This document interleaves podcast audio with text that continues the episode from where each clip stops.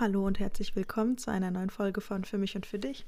Ich hoffe, es geht euch gut. Ich weiß, ihr habt jetzt schon eine ganze Weile nichts von mir gehört, aber das hat auch seinen Grund. Ich habe jetzt endlich auch meine mündliche Prüfung bestanden. Und es war tatsächlich schwieriger, als ich es irgendwie erwartet hatte, weil ich so aufgeregt war und ich das eigentlich gar nicht von mir kenne, dass ich so aufgeregt bin. Ich habe tagelang irgendwie schlecht geschlafen und stand einfach die ganze Zeit neben der Spur. Und deswegen bin ich jetzt umso glücklicher darüber, dass es endlich vorbei ist. Ja, und das wollte ich jetzt zum Anlass nehmen, um zwei Sachen mit euch zu besprechen. Erstmal, ihr wisst jetzt, wegen Corona und so fällt ja große Party weg und deswegen muss ich über diesen Weg mich bei ein paar Leuten bedanken, die mir dabei geholfen haben, überhaupt mein Studium zu beenden und erfolgreich zu beenden. Und deswegen muss ich das jetzt über diesen Weg machen. Ja, zuerst würde ich da gern bei meinem Mann bedanken, dafür, dass er mich einfach immer unterstützt, egal was ich vorhabe. Und ihr müsst es euch so vorstellen, immer wenn ich dann sage, du, ich habe eine voll die gute Idee und dann kriegt er schon irgendwie weiche Knie oder wird schon nervös nervös, weil er sich denkt, oh mein Gott, was kommt jetzt schon wieder? Aber am Ende unterstützt er mich einfach, egal was ich vorhabe und beziehungsweise unterstützen wir uns halt auch gegenseitig. Und das ist halt ein sehr, sehr schönes Gefühl, dass man jemanden hat, der einen, egal was für, auf was für komische Ideen man kommt, unterstützt. Und deswegen ein ganz, ganz großes Dankeschön. Und natürlich auch an meine Eltern, die haben mich von klein auf irgendwie zu dem gemacht, was ich jetzt bin. Also ne, das Selbstbewusstsein, dieses ich starke Frau sein und so weiter, das habe ich alles von meinen Eltern mitgebracht bekommen und deswegen auch da ein ganz, ganz großes Dankeschön. Ohne euch hätte ich das niemals geschafft. Dann natürlich meine Schwiegereltern für die Unterstützung. Darauf gehe ich aber gleich noch im zweiten Teil ein, weil ich wollte dann im zweiten Teil mit euch darüber sprechen, wie das überhaupt möglich war mit Studium und Sohn. Und da spielen halt meine Eltern und meine Schwiegereltern eine ganz, ganz große Rolle, weil sie mir einfach so viel abgenommen haben, also so oft auf den Kleinen aufgepasst haben und so weiter. Ja, auch meine Schwestern und mein Bruder, meine Schwager, also meine anderen Brüder, alle Leute, die irgendwie in meinem Leben stehen, sind auch mit dafür verantwortlich, dass ich das überhaupt geschafft habe. Und deswegen ein ganz, ganz, ganz großes Dankeschön Dankeschön für die ganzen Gebete, für das Daumendrücken, für das Mitfiebern. Also wirklich vielen, vielen Dank. Last but not least, I want to thank me. I want to thank me for believing in me. I want to thank me for doing all this hard work.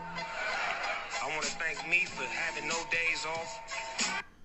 Aber Spaß beiseite. Das war es auch schon zum ersten Teil. Und im zweiten Teil würde ich gerne mit euch darüber sprechen, wie ich gerade schon angekündigt habe, wie es möglich war, Familie und Karriere unter einen Hut zu bekommen. Das Wichtigste dabei ist die Planung. Also wie bei vielen Sachen, wenn man etwas gleichzeitig machen möchte, dann muss man gucken, wie man sich organisiert. Und da ist der erste wichtige Schritt zu gucken, wann ist der richtige Zeitpunkt, um zum Beispiel ein Baby zu bekommen oder wenn man schon Familie hat, eben ins Berufsleben oder in ein Studium einzusteigen.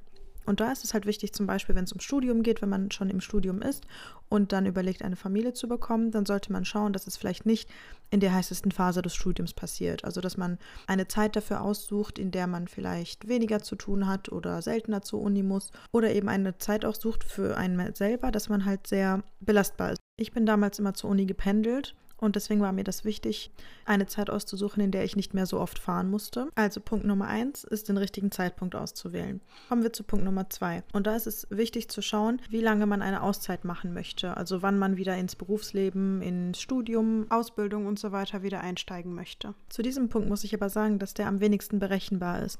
Also wenn man sich eigentlich überlegt, zum Beispiel nur ein halbes Jahr zu Hause zu sitzen, aber das Kind halt, Gott bewahre, krank ist und so weiter, dann ist es natürlich schwieriger. Und da muss man halt auch einfach flexibel flexibler sein. Das heißt nicht, dass man das nicht planen sollte im Voraus, aber auch im Voraus ähm, mit dem Gedanken leben muss, dass man halt auch vielleicht etwas flexibel sein muss und ein bisschen umkrempeln muss, wenn es dann, wenn die Umstände das erwarten.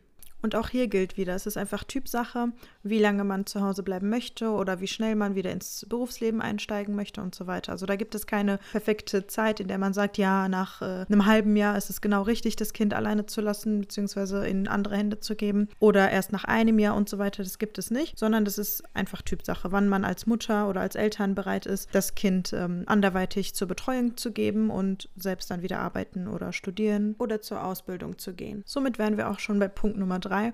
Und zwar ist es der Wiedereinstieg. Also wenn man dann die Pause gemacht hat und wieder einsteigen möchte, dann sollte man sich natürlich Gedanken machen, was mit dem Kind in der Zeit ist, in der man eben nicht zu Hause ist. Da gibt es viele Modelle zu, also viele Möglichkeiten. Man könnte das Kind in die Kita schicken, man könnte eine Tagesmutter nach Hause holen und beziehungsweise das eine Tagesmutter abgeben. Man könnte aber auch bei, den, bei der Familie, also wenn man zum Beispiel, wenn die Mutter oder die Schwiegereltern in der Nähe wohnen, dass man das da lässt zum Beispiel in der Zeit. Oder vielleicht ist der Mann auch in Elternzeit. Also es gibt sehr, sehr viele Möglichkeiten.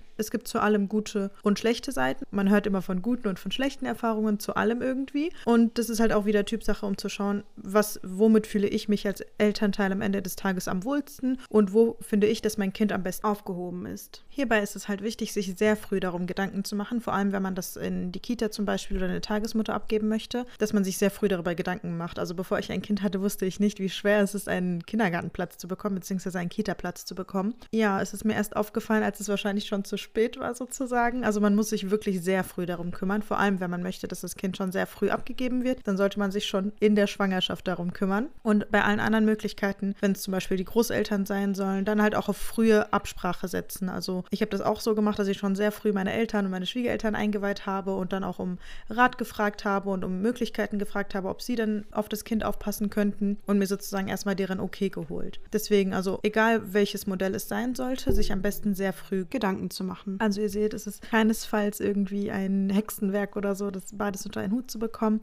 Es ist durchaus möglich, erfordert nur ein bisschen Planung, Organisation und auch natürlich ein bisschen Mut, um das halt auch durchzuziehen. Eine letzte Sache noch. Manchmal zweifelt man als Eltern beziehungsweise als Mutter, ob das denn wirklich der richtige Weg war oder ob man nicht eine Rabenmutter ist, wenn man das Kind schon so früh bei den Großeltern sozusagen abgibt oder auch schon in eine Kita abgibt. Aber da kann ich nur sagen, also diese Zweifel hat man auf jeden Fall und die kommen auch immer wieder. Aber ich habe am Ende gemerkt, es geht gar nicht anders. Ne, es wird von uns erwartet, dass wir natürlich Karriere machen, aber dass wir dann noch unsere Familie nicht vernachlässigen und so weiter. Und wenn wir wirklich versuchen wollen, beides zusammen zu kombinieren, dann muss man irgendwo Abstriche machen. Also da muss man irgendwie eine Balance finden und eben beidem auch irgendwo gerecht werden. Und es macht uns dann auch nicht zu schlechten Eltern oder zu einer Rabenmutter. Also ihr seht, ich habe es geschafft, tausend andere Frauen haben es geschafft und du schaffst es auch, wenn du das willst.